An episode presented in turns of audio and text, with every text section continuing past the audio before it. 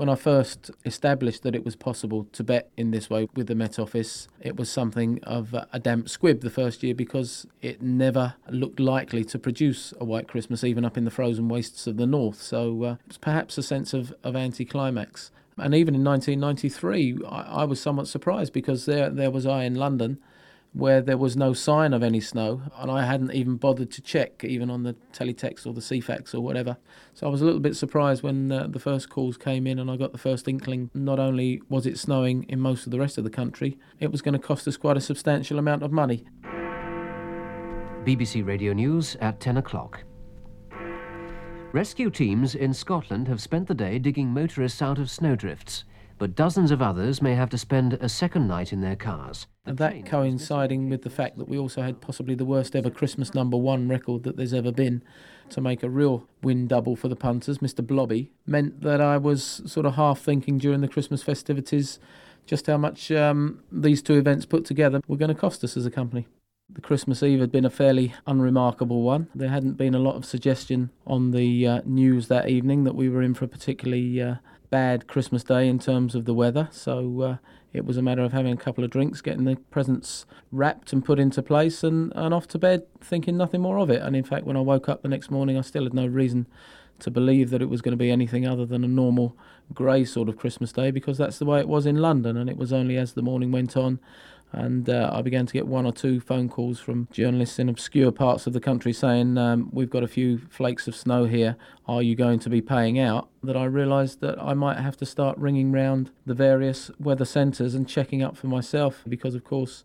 all we want is for the weather centre in the specific area to uh, visually observe at least one flake of snow falling, and then we will pay. But obviously if somebody sees it falling in their back garden but it doesn't fall at the weather centre,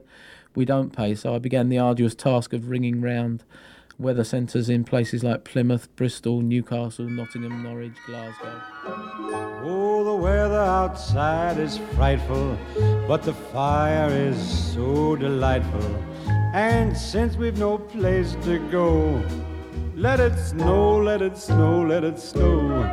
Man, when I became aware that it was snowing in other parts of the country, I knew that uh, that my Christmas was not long for this world. And indeed, uh, I soon picked up a couple of phone calls from journalists from various newspapers, and then came uh, the dreaded phone call from the T V company saying, can we come and film you outside one of your betting shops, bemoaning the fact that you're going to have, have to pay out one hundred thousand pounds or however much it's going to be, uh, which then means that you have to break the news gently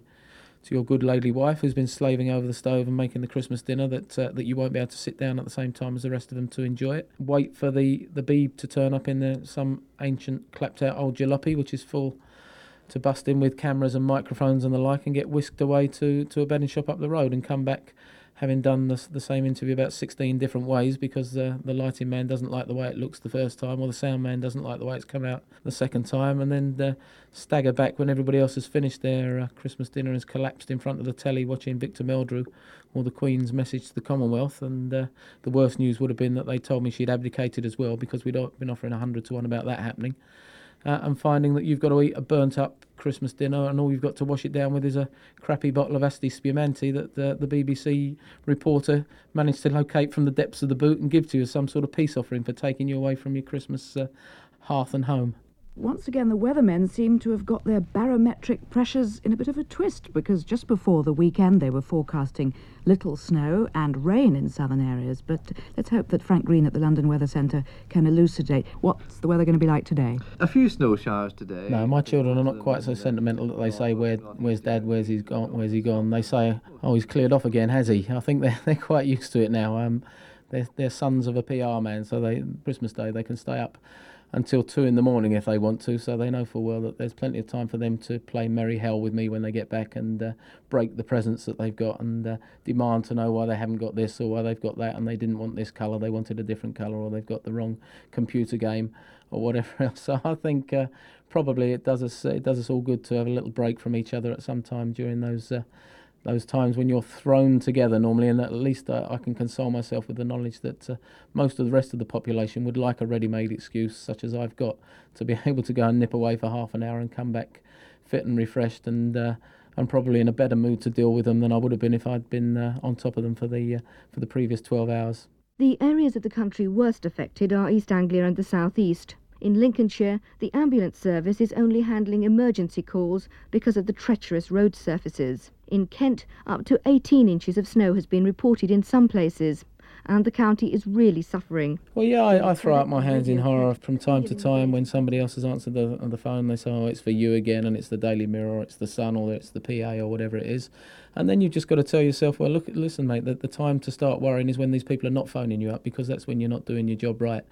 Therefore, uh, in this harsh commercial world in which you, the first priority is to get the mortgage paid and the second priority is to play with the kids, um, you've got to say, well, I welcome that phone ringing, really.